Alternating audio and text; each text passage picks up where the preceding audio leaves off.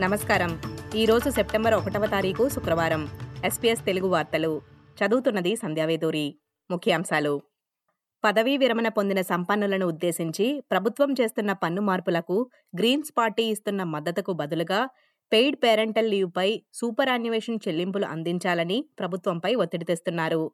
Greens మహిళా ప్రతినిధి Larissa waters మాట్లాడుతూ ప్రభుత్వం చెల్లించే తల్లిదండ్రుల సెలవుకు సూపర్ యాన్యువేషన్ జోడిస్తే అధిక సూపర్ బ్యాలెన్స్లపై పన్నును పెంచే చట్టానికి పార్టీ మద్దతు ఇస్తుందని చెప్పారు. సెనేటర్ వాటర్స్ మాట్లాడుతూ మహిళలు పేదరికాల్లో ఉండాల్సి వస్తుందని సంరక్షణ బాధ్యతలను ఎక్కువగా తీసుకుంటున్న కారణంగా ఇది జరుగుతుందని చెప్పారు. సుదీర్ఘమైన ఆరోగ్యంతో నివసిస్తున్న ఆస్ట్రేలియన్లకు ఫెడరల్ ప్రభుత్వం వారు ప్రవేశపెట్టిన అరవై రోజుల డిస్పెన్సింగ్ విధానంలో మొదటి దశ ప్రారంభమైంది.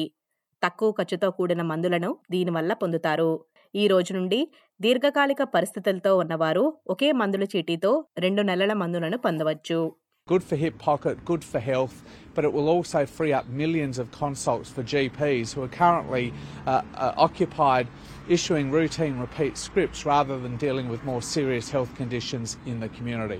Qantas ఆందోళనలపై కాంపిటీషన్ రెగ్యులేటర్ నెమ్మదిగా స్పందించిందని ఆస్ట్రేలియా లేబర్ పార్టీ అధ్యక్షుడు విమర్శించారు.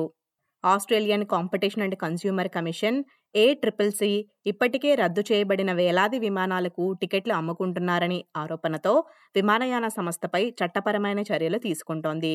కోవిడ్ నైన్టీన్ వ్యాప్తి సమయంలో ఆస్ట్రేలియాలో చిక్కుకున్న అంతర్జాతీయ విద్యార్థులకు ప్రవేశపెట్టిన ప్రత్యేక వీసాను తొలగిస్తున్నట్లు ఇమ్మైగ్రేషన్ మంత్రి ఆండ్రూ గైల్స్ ప్రకటించారు.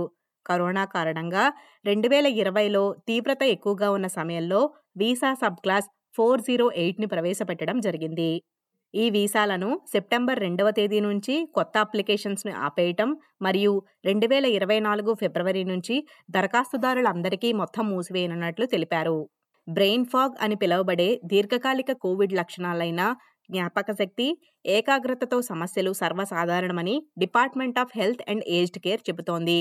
లీ యానే చార్లాండ్ చురుకుగా ఆఫీసులో పనిచేసేవారు.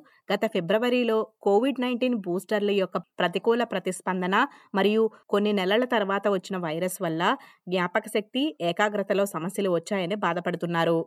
ఈ వార్తలు ఇంతటితో సమాప్తం. మీరు వింటున్నారు ఎస్పీఎస్ తెలుగు.